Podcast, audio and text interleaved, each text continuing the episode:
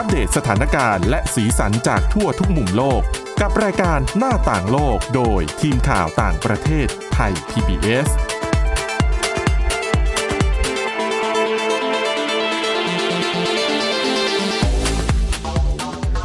วัสดีค่ะ คุณผู้ฟังคะต้อนรับเข้าสู่รายการหน้าต่างโลกค่ะ รายการของเรานะคะ ก็จะคงอัปเดตสถานการณ์และก็สีสันจากทั่วทุกมุมโลกนะคะ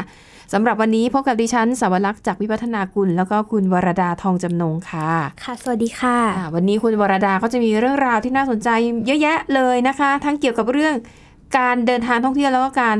อนุรักษ์สิ่งแวดล้อมค่ะนะคะ ประเด็นในวันนี้นะคะก็จะมีเรื่องราวของเออ ในรัฐแคลิฟอร์เนียของสหรัฐอเมริกานะคะเขาจะรณรงค์ให้เลิกใช้ไอ้ขวดพลาสติกเล็ก ๆ ค่ะ คุณผู้ฟังคงนึกออก เวลาเราไปโรงแรมต่างๆ เขาก็จะมีขวดแชมพูอะครีมนวด ครีมอาบน้ำแต่ว่าเป็นขวดเล็กค่ะๆซึ่งหลายคนก็จะชอบหยิบมาสะสมเป็นที่ใช่ค่ะนะคะ ซึ่งเขากำลังจะรณรงค์ว่าให้เลิกใช้ไอ้ขวดพวกนี้ค่ะนะคะ และยังไม่พอค่ะ ยังมีเรื่องของอังกฤษนะคะที่เรียกร้อง ให้สายการบินทั้งหลายยกเลิกโครงการสะสมใหม่ค่ะทำไมถึงต้องยกเลิกเขามีเหตุผลอะไรนะคะ แล้วก็จะไปดูนโยบายใหม่ของสายการบินแคนาดาค่ะที่จะเพิ่มความเป็นกลางทางเพศมากขึ้นค่ะเอออันนี้ฟังแล้วน่าสนใจว่าอะไรคือการความเป็นกลางทางค่ะเพศ แล้วมันเกี่ยวข้องอะไรกับการให้บริการบนเครื่องบินนะคะ แล้วก็เดี๋ยววันนี้จะปิดท้ายด้วยเรื่องของ สิงคโปร์ค่ะเขากำลังจะเป็นประเทศแรกของโลกนะคะที่เตรียมจะเอ่อเรียกว่าอะไรนะ ห้ามโฆษณาเครื่องดื่มที่มีน้ำตาลมากเกินไป เพราะว่ามันจะส่งผลเสียต่อร่างกายนะคะ ต่อสุขภาพเอาละค่ะ งั้นเดี๋ยวเราไปเริ่มที่คุณวรดากันดีกว่านะคะ เริ่มที่การเลิกใช้ขวดพลาสติกขนาดเล็กในค่ะโรงแรมของรัฐแคลิฟอร์เนียเรื่องราวเป็นอย่างไรคะ ค่ะ ก็ล่าสุดค่ะ ผู้ว่าการรัฐแคลิฟอร์เนียนะคะ เขาเพิ่งลงนามค่ะในร่างกฎหมาย ที่จะสั่งให้โรงแรมเนี่ย เลิกใช้ขวดพลาสติกที่อืมไว้ใส่พวกแชมพูครีมนวดอย่างที่บอกกันไปค่ะค่ะที่มีขนาดเล็กกว่า 12 ออนซ์ค่ะอืมค่ะ ค่ะ โดยจุดประสงค์ของเขานะคะ ก็คือเพื่อจะลดการผลิตขยะพลาสติก ก็คุณผู้ฟังก็ลองคิดตามกันดูนะคะว่า โรงแรมห้องหนึ่งเนี่ย สมมติมีโรงแรมห้องมีโรงแรมเป็นขนาดใหญ่มีประมาณร้อยห้องเนี่ยค่ะห้องห้องหนึ่งเนี่ยก็มีอย่างน้อยแล้วสามขวดค่ะต่อปีปีละ300กว่าวันก็คูณเข้าไปก็เรียกได้ว่าโรงแรมโรงแรมหนึ่งเนี่ยจะสร้างขยะขยะพลาสติกออกมามากมายต่อปีค่ะค่ะ โดยกฎหมายฉบับนี้นะคะ เขาก็จะมีผลบังคับใช้กับโรงแรมทุกแห่งในรัฐแคลิฟอร์เนียเนี่ยในปี 2566 หรือประมาณ 4 ปีข้างหน้าค่ะ ค่ะ ก็จะมีผลบังคับใช้กับโรงแรมขนาดกลางก่อนนะคะ ที่มีอืมจำนวนห้องมากกว่า 50 ห้องขึ้นไปค่ะส่วนโรงแรมขนาดเล็กที่มีห้องน้อยกว่า 50 ห้องเนี่ยก็จะให้มีผลบังคับใช้ภายในปี 2567 หรือประมาณ 5 ปีข้างหน้าค่ะ ก็คือ 1 ปีหลังจากโรงแรมขนาดกลางมีผลบังคับใช้อืม ค่ะ แต่ค่ะว่ากฎหมายฉบับนี้นะคะ ก็จะมีผลบังคับใช้กับโรงแรมเท่านั้นค่ะ ไม่รวมโรงพยาบาล บ้านพักคนชรา เรือนจำ อืม หรือสถานพักพิงของคนไร้บ้านค่ะค่ะ โดยโรงแรมที่ฝ่าฝืนกฎหมายนี้นะคะ ทางการแคลิฟอร์เนียเนี่ยเขาก็จะส่งคำเตือนเป็นลายลักษณ์อักษร พร้อมกับใบสั่งค่าปรับค่ะ เป็นเงินจำนวน 500 ดอลลาร์สหรัฐ หรือประมาณ 1,000 15,000 บาทค่ะ แต่สำหรับการละเมิดครั้งต่อ ๆ ไปนะคะ โรงแรมแต่ละแห่งเนี่ยก็จะต้องจ่ายค่าปรับเป็นเงิน 2,000 ดอลลาร์สหรัฐ หรือประมาณ 60,000 บาทอืมก็จ่ายแพงขึ้นเรื่อยๆ ใช่ค่ะอ๋อค่ะก็แคลิฟอร์เนียเนี่ยค่ะ ถือว่าเป็นรัฐแรก ๆ เลยในสหรัฐในสหรัฐอเมริกาที่ประกาศเลิกใช้ พลาสติกแบบใช้ครั้งเดียวแล้วทิ้ง หรือที่เราเรียกกันว่าซิงเกิลยู e พลาสติกนะคะค่ะก็แล้วก็เป็นรัฐแรกของสหรัฐอเมริกาที่ประกาศห้ามใช้ถุงพลาสติกเมื่อปี 2014ค่ะอืมค่ะสำหรับเสียงตอบรับนะคะ ก็ดูเหมือนว่ามีโรงแรมหลายแห่งที่จะโอเคกับนโยบายนี้ค่ะ เพราะอย่างเครือโรงแรม Marriott International ที่มีสาขาอยู่ทั่วโลกเนี่ยค่ะ เขาก็เห็นด้วยกับเรื่องนี้นะคะ เพราะว่า เมื่อเดือนเมษายนที่ผ่านมาค่ะ ทางโรงแรมเนี่ยเขาประกาศว่า จะเปลี่ยนมาใช้ขวดสบู่แชมพูหรือครีมนวดที่เป็นขวดใหญ่ ๆ แทนอืมซึ่งทางโรงแรมเนี่ยเขาก็คาดว่าจะสามารถลดการใช้ขวดพลาสติกเล็ก ๆ เนี่ยได้ถึง 23,000 ขวดต่อปีสำหรับโรงแรมที่มีขนาดมากกว่า 140 ห้องค่ะค่ะ แล้วก็นอกจากลดขยะลดพลาสติกแล้วเนี่ย ทางโรงแรมก็คาดว่า โครงการนี้น่าจะลด รายจ่ายด้วยค่ะ ก็ดูเป็นโครงการที่ดีกับทั้งโลกทั้งกับตัวโรงแรมเองไอ้นี่จริงๆเนี่ยฉันว่ามันไม่ใช่การแก้ปัญหานี่มันง่ายมากค่ะเพราะอย่างที่ญี่ปุ่นเกาหลีใต้เนี่ยเขาไม่มีแล้วนะคะไอ้ขวดค่ะพลาสติกขนาดเล็ก อย่างที่บอกคือเขาจะใช้ขวดอันใหญ่ไปเลย อันใหญ่เหมือนที่เราใช้ในบ้านเลยอะ อันคือแบบขนาดลิตรนึงอะค่ะ แล้วคุณก็กดใช้อืม นะคะอันนั้นนะใช้ง่ายด้วย แล้วก็รู้สึกว่าเออบีบมาสับางทีเนี่ยมันเป็นขวดเล็กๆอะเราใช้ไม่ถนัดบางทีใช่บีบแล้วมันก็ออกจากขวดลำบากแล้วก็แต่ขต้องณะโทรไปสั่งเพิ่มนี้ใช่กว่าจะมาก็ช้าค่ะ แต่มันก็จะมีปัญหาค่ะว่าพอใส่ขวดใหญ่ ๆ ไปปุ๊บ ลูกค้าบางคนก็ฉลาดอืมก็เตรียมแพ็กเกจจิ้งจากบ้านไปด้วย แล้วก็ค่ะไปกดปั๊มของเขาอืมใส่ถุงค่ะหิ้วกลับมาใช้ต่อที่บ้านตัวเองค่ะนะคะเอ่ออันนี้ก็ ว่าไงดีอะไม่งั้นดิฉันว่าแล้วก็ใช้ขวดใหญ่นั่นแหละค่ะ แต่กะปริมาณขวดเนี่ย ให้มันพอดีวันต่อวันค่ะ พนักงานก็ขยันมาเติมหน่อยแล้วกันค่ะนะหรืออาจจะต้องปรับขวดให้ขนาดเล็กลง ก็ก็เหมือนกันแหละนะคะค่ะคือถ้าคนเขาจะปั๊มกลับไปใช้ที่บ้านอะไรอย่างเงี้ยค่ะหรือไม่อาจจะทำแบบตามพวกห้องน้ำฟิตเนสอะไรอย่างเงี้ยค่ะค่ะเขาจะเป็น ที่มันติดอยู่ตรงกำแพงอะอืมเป็นสายๆอะอ๋อแล้วเขาใช้วิธีเทเติมเอาค่ะ ในโรงแรมดิฉันคิดว่าก็ใช้วิธีนั้นได้ แล้วเทเติมแบบนั้นนะมันง่ายกว่า คือมันมองเห็นเนี่ยว่ามีปริมาณมากแค่ไหนอืมคุณก็อาจจะกะว่า อะวันนี้ห้องนี้อยู่กันสองคนเอ้อใช้สักขีดเท่านี้น่าจะโอเคค่ะ เนาะแต่ก็จะดูเหมือนแบบโรงแรมขี้งกหรือว่าค่ะ ก็ก็เสนอทางแก้ไงก็ช่วยกันเสนอทางแก้ค่ะเพราะช่วยว่ากันคิดเออช่วยกันคิดนะคะอะดังนั้นเราไปใช้บริการที่ไหนก็ใช้แต่พอเหมาะพอสมแหละค่ะนะอย่าถึงขั้นต้องเอากลับมาใช้ที่บ้านเลยอืมมันก็เกินไปหน่อยค่ะนะคะอะจากเรื่อง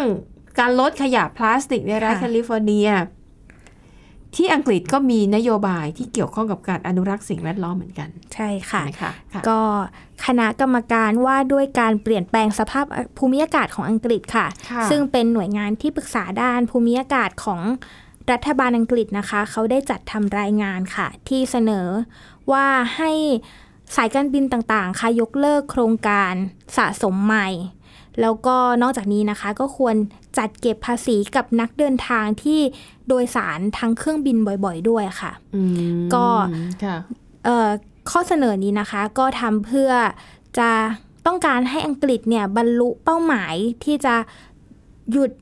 หรือลดการปล่อยก๊าซคาร์บอนไดออกไซด์จากชั้นเข้าสู่ชั้นบรรเข้าสู่ชั้นบรรยากาศภายในปี 2050 ค่ะตามข้อตกลงปารีสซึ่งเป็นข้อตกลงเกี่ยวกับการเปลี่ยนแปลงของสภาพภูมิอากาศค่ะอืมค่ะ ก็ในรายงานนี้นะคะ ก็ระบุว่าแม้การโดยสารทางเครื่องบินเนี่ยจะเป็นวิธีที่เร็วและสะดวกที่สุดเนี่ย แต่ก็เป็นกิจกรรมที่ปล่อยก๊าซคาร์บอนไดออกไซด์ออกไปได้มากที่สุดด้วยค่ะ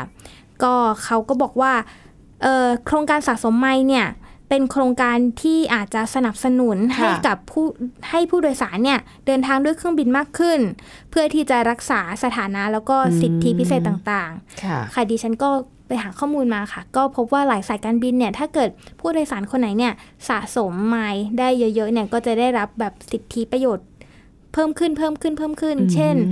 เลือกที่นั่งฟรีหรือเข้าเครื่องบินก่อน หรือค่ะเช็คอินก่อนประมาณเนี้ยค่ะ ก็เป็นสิทธิพิเศษต่างๆ ที่สายการบินเนี่ยเขาจะมอบให้กับผู้โดยสารค่ะอืมซึ่งซึ่งก่อนหน้านี้ค่ะ เขาก็มีรายงานวิจัยที่ระบุว่า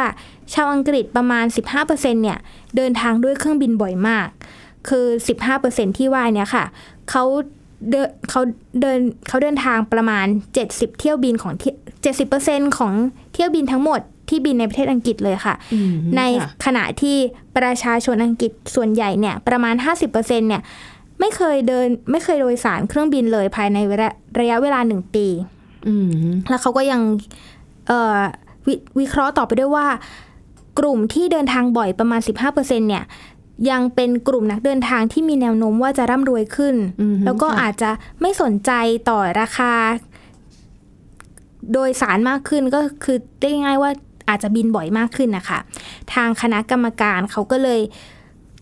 เอ่อเสนอให้มีการเก็บภาษีกับนักเดินทางที่โดยสารทางเครื่องบินบ่อยอืมๆโดยเฉพาะค่กับเที่ยวบินระยะสั้น โดยหวังว่าให้กลุ่มคนเหล่านี้หันไปใช้รถไฟหรือการเดินทางแบบอื่น ๆ แทนอืมเพราะว่าปล่อยคาร์บอนไดออกไซด์ได้น้อยกว่าค่ะ แล้วก็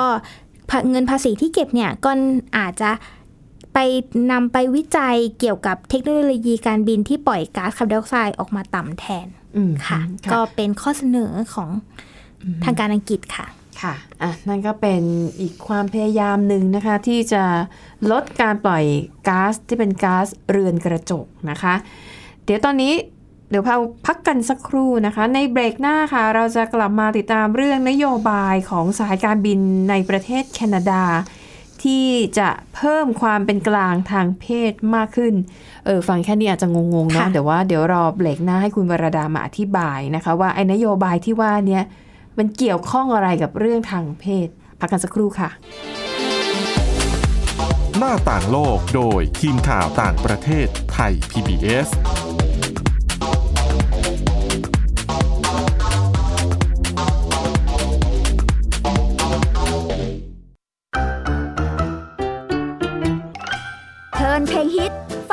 เพราะกับเรื่องราวทางดนตรีที่ต้องฟัง ทุกวัน 14 นาฬิกา 3 รายการดีที่ให้มากกว่าแค่ฟังเพลง วันจันทร์ถึงศุกร์เพลงสากลเก่าบอกเรื่องผ่านการเล่าจากเพลงและศิลปิน ในรายการดนตรีการโดยบรรยงสุวรรณพอง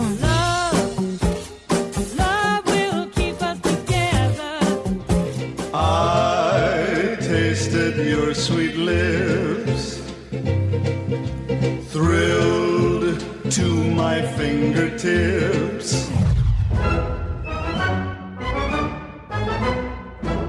วันเสาร์ชั่วโมงดนตรีและเพลงคลาสสิก ที่เล่าผ่านคนดนตรี ในรายการ Gen C and Classical Music โดยนัทถาควรขจร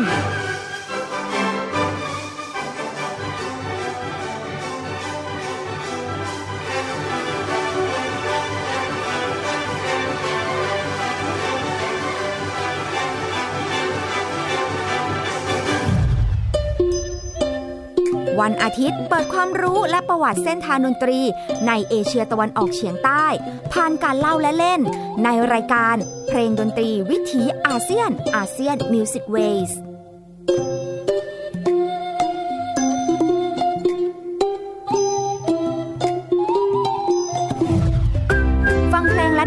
ได้ที่นี่ไทย PBS Digital Radio หรือทางออนไลน์ผ่านแอปพลิเคชันไทย PBS Radio และ w w w t h a i PBS Radio com ไทย PBS Digital Radio สถานีวิทยุดิจิทัลจากไทย PBS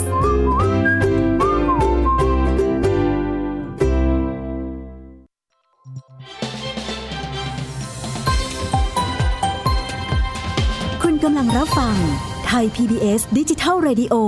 วิทยุข่าวสารสาระ เพื่อสาธารณะและสังคม หน้าต่างโลกโดยทีมข่าวต่างประเทศไทย PBS ค่ะ คุณผู้ฟังคะกลับมาติดตามกันต่อในช่วงที่ 2 นะคะเอ่อ ที่เราเกริ่นไว้นะคะว่า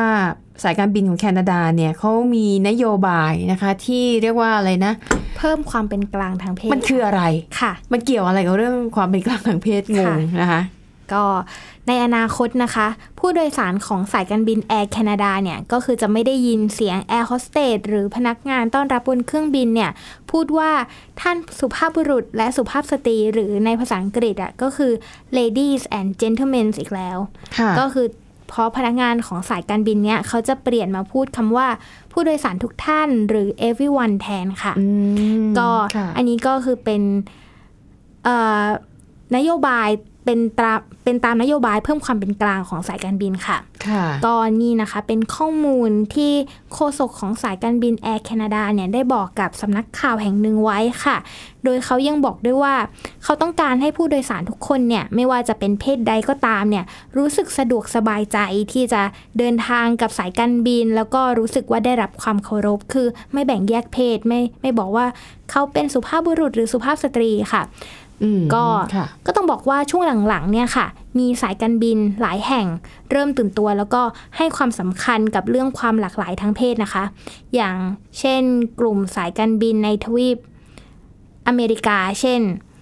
Alaska Airlines อเมริกา Airlines United Airlines หรือ Air Canada เองเนี่ยเขาก็ได้เพิ่มตัวเลือกใหม่ให้กับผู้โดยสารค่ะเวลาจะต้องกรอกจองเที่ยวบินเนี่ยเวลาต้องกรอกข้อมูลจองเที่ยวบินนะคะ ก็ค่ะคือจะเพิ่มตัวเลือกใหม่คือ ไม่ระบุเพศแล้วก็ไม่เปิดเผยเพศให้กับผู้โดยสารอืมค่ะ แต่ว่าทางนี้ค่ะโฆษกของ Air Canada เนี่ยเขาก็ไม่ได้บอกว่าการเปลี่ยนแปลงเนี้ยจะเริ่มใช้เมื่อไหร่ ก็ต้องรอดูกันไปค่ะ แต่ว่า อนาคตเนี่ยก็มาแน่ๆ ก็คือจะเปลี่ยนเป็นคำพูดว่าค่ะ everyone แทนค่ะ ค่ะโอ้ก็เป็นความซับซ้อนแล้วก็เป็นความละเอียดอ่อนค่ะนที่สายการบินพยายามจะเอาใจลูกค้าให้ได้มากที่สุด เอาละค่ะไปต่อที่เรื่องของสุขภาพนะคะ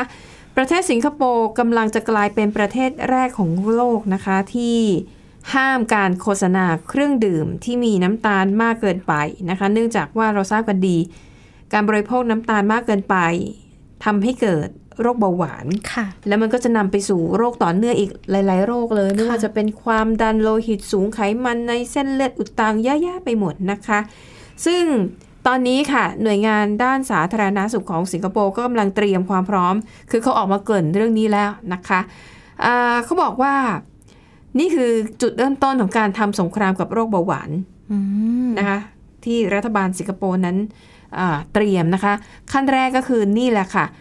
เตรียมที่จะห้ามการโฆษณานะคะสำหรับเครื่องดื่มที่ไม่ดีต่อสุขภาพเลย เนื่องจากว่ามีน้ำตาลสูงมากเอ่อซึ่ง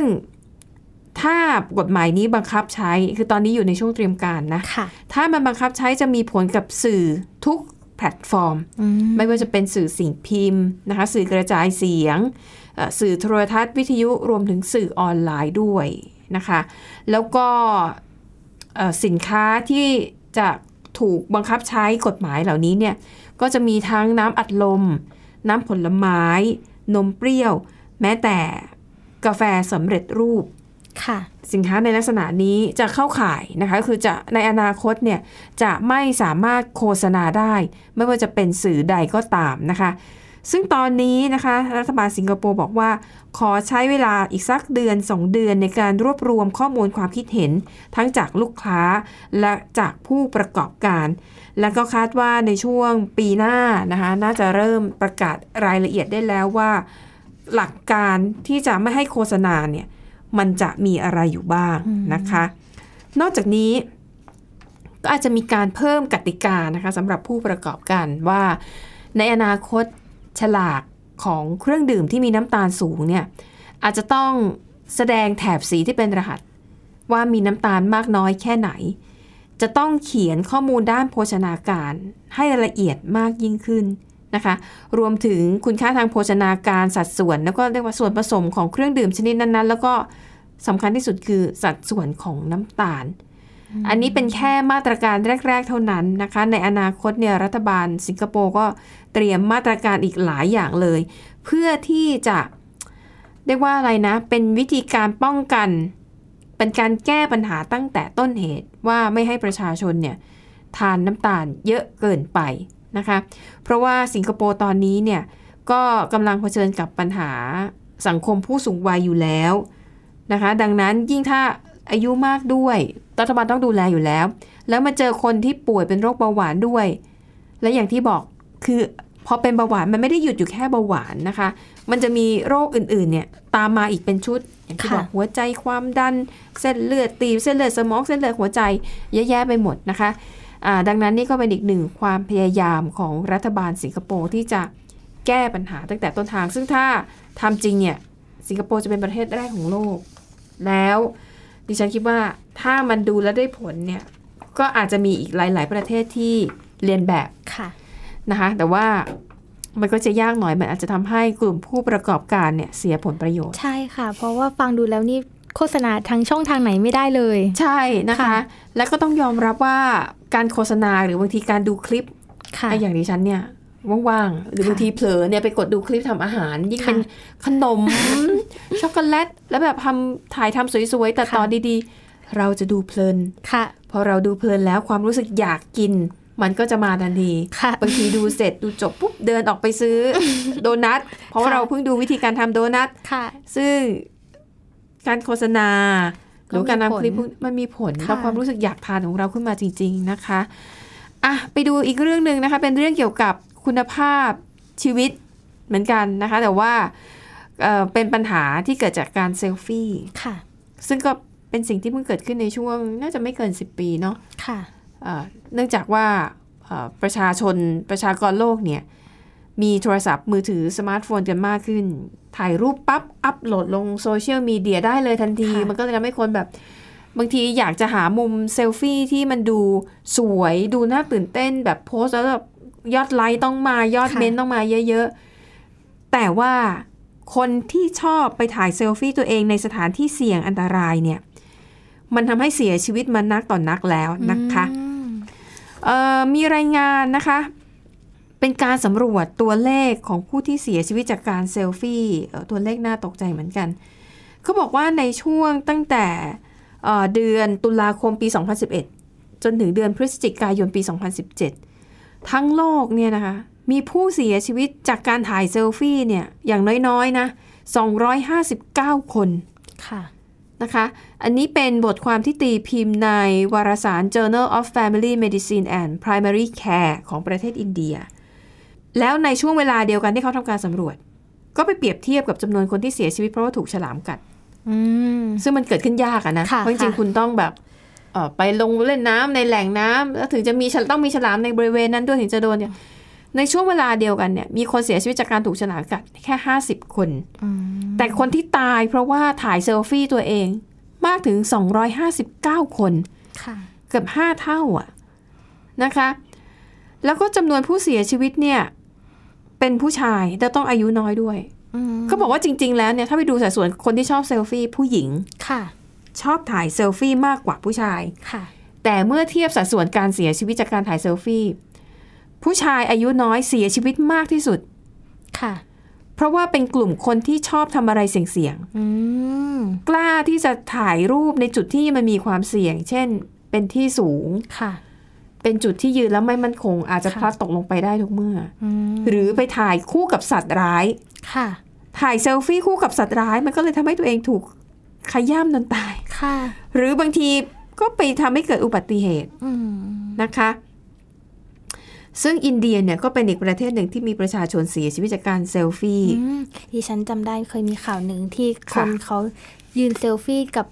รถไฟอะค่ะ ที่บนรางรถไฟ แล้วรอจังหวะแบบรถไฟวิ่งมาใช่ใกล้ค่ะๆแล้วเซลฟี่แล้วอยากเห็นภาพสวยใช่ค่ะ เป็นผู้ชายอินเดียๆแล้วไงเขาหนีรถไม่หนีไม่ไม่ทัทันนค่ะ ก็ถูกรถไฟทับเสียชีใช่วิตค่ะเออ คือมันมีคนเนี่ยเคยบอกว่าบางทีมนุษย์เราเนี่ยก็เสียชีวิตด้วยเรื่องโง่ๆเสียชีวิตด้วยเหตุที่มันไม่ควรจะเกิดขึ้นค่ะ เป็นเรื่องที่หลีกเลี่ยงได้ อย่างเช่น อย่างที่คุณวรดาเล่าเมื่อกี้คุณไปถ่ายกับรถไฟที่กำลังค่ะวิ่งเข้ามาอืมคือแล้วผลที่ได้มันคุ้มกันหรือเปล่าค่ะ ภาพสวยๆ แต่นั่นคือภาพสุดท้ายในชีวิตใช่ไหมคะอะแล้วก็มีอีกตัวอย่างกรณีหนึ่งก็เป็นคนอินเดียเหมือนกัน เกิดขึ้นเมื่อเดือนพฤษภาคมปีที่แล้ว เป็นคนขับรถแท็กซี่ อยู่ที่รัฐโอดิสา ไปถ่ายเซลฟี่คู่กับหมี ค่ะ สุดท้ายก็โดนหมีขย้ำ อืม เสียชีวิต ค่ะ นะคะ หรืออย่างในสหรัฐอเมริกานะคะ มีวัยรุ่นชาวอเมริอ่าชาวอิสราเอลเขาก็ไปเที่ยวที่อุทยานแห่งชาติ ในรัฐแคลิฟอร์เนียอ่าแล้วก็ไปถ่ายบนเหว บนค่ะปากเหวอะโอ้แต่วิวต้องสวยมากแน่ๆวิวต้องสวยมากค่ะ และนั่นก็คือภาพสุดท้ายในชีวิตของเขาเช่นกันค่ะ เพราะว่าถ่ายแล้วก็ตกตัวเองก็พลัดตกลงไปในเหวนะคะเอ่ออันนี้แหละค่ะคือเรียกว่าเป็นสาเหตุการเสียชีวิตที่มันไม่ควรจะเกิดขึ้นนะคะ อย่างในประเทศรัสเซียเนี่ยเขาบอกมีคนจำนวนมากเลย ตกลงมาจากสะพานแล้วก็อาคารสูง เพราะว่าต้องการถ่ายเซลฟี่ จนตำรวจของรัสเซียนะคะ ต้องทำคู่มือว่าถ่ายเซลฟี่อย่างไร ไม่ให้เกิดอันตรายต่อตัวเองค่ะหรือว่าผู้อื่นนะคะอ่าแล้วก็ อย่างในประเทศแถบเอเชียเราก็มีนะคะ อย่างในเวียดนามนะคะ รวมถึงบราซิลและประเทศเยอรมนนีด้วย ก็บอกว่ามีหลายคนที่เสียชีวิตจากอุบัติเหตุบนท้องถนน เพราะว่าพยายามจะถ่ายรูปตัวเองขณะข้ามถนนค่ะนะคะอ่าแล้วก็มีอีกประเด็นหนึ่งเขาบอกว่าอันเนี้ยจะไม่ได้ค่อยเกี่ยวกับเรื่องอุบัติเหตุ แต่ว่าความไม่เหมาะสม บางทีไปเซลฟี่กับผู้ที่เสียชีวิตอื เคยเห็นไหมเคยได้ยินไหมหลายข่าวที่เราเคยเห็นบางทีเป็นเจ้าหน้าที่ที่ประกอบวิชาชีพอยู่ในโรงพยาบาลค่ะอาจจะเป็นนางพยาบาลเป็นหมอ ถ่ายเซลฟี่ตอนที่กำลังผ่าตัดคนไข้ค่ะ มันก็ทำให้คนไม่พอใจรู้สึกว่า นั่นมันคือเวลางาน คุณควรจะมีสมาธิกับการทำงานค่ะถ่ายเซลฟี่เพื่ออะไรค่ะ แล้วคุณมาหน้าตายิ้มแย้มในขณะที่คนเจ็บนอนอยู่ข้างหลังเนี่ยนะคะอ่าดังนั้นเนี่ยมันก็เป็นปัญหาที่เกิดขึ้นมาในโลกของยุคดิจิตอล ความเหมาะสม ความปลอดภัยนะคะอะทั้งหมดนี้ก็หวังว่าจะเป็นประโยชน์กับคุณผู้ฟังนะ เรานำมาเล่าให้ฟังเนี่ยบางทีตัวเราเองด้วยนะคะ ที่จัดรายการเนี่ยก็ต้องมานั่งดูตัวเองว่าเอ๊ะไอสิ่งที่เราเล่าเล่าไปเนี่ยมันมีอะไรที่เราทำแล้วมันไม่เหมาะสมหรือเปล่าค่ะมันทำให้เสี่ยงอันตรายต่อตัวเองและผู้อื่นหรือไม่นะคะ อะ อันนี้ก็คือเรื่องราวนะคะ ที่ทีมข่าวต่างประเทศนำมาเสนอหวังว่า คุณผู้ฟังน่าจะชอบนะคะ แล้วก็ทั้งหมดนี้คือรายการหน้าต่างโลกค่ะ คุณผู้ฟังรับฟังเราได้นะคะ ทุกวันจันทร์ถึงวันศุกร์เที่ยงถึงเที่ยงครึ่งทั้งทางเว็บไซต์ www.thaipbsradio.com รวมถึงทางพอดแคสต์ด้วยนะคะเสิร์ชคำว่าหน้าต่างโลกค่ะ วันนี้หมดเวลาแล้วนะคะ เราสองคนพร้อมด้วยทีมงานลาไปก่อนพบกันใหม่ครั้งหน้า สวัสดีค่ะ สวัสดีค่ะ ติดตามรับฟังรายการย้อนหลังได้ที่เว็บไซต์และแอปพลิเคชันไทย PBS Radio ไทย PBS ดิจิทัล Radio วิทยุข่าวสารสาระ เพื่อสาธารณะและสังคม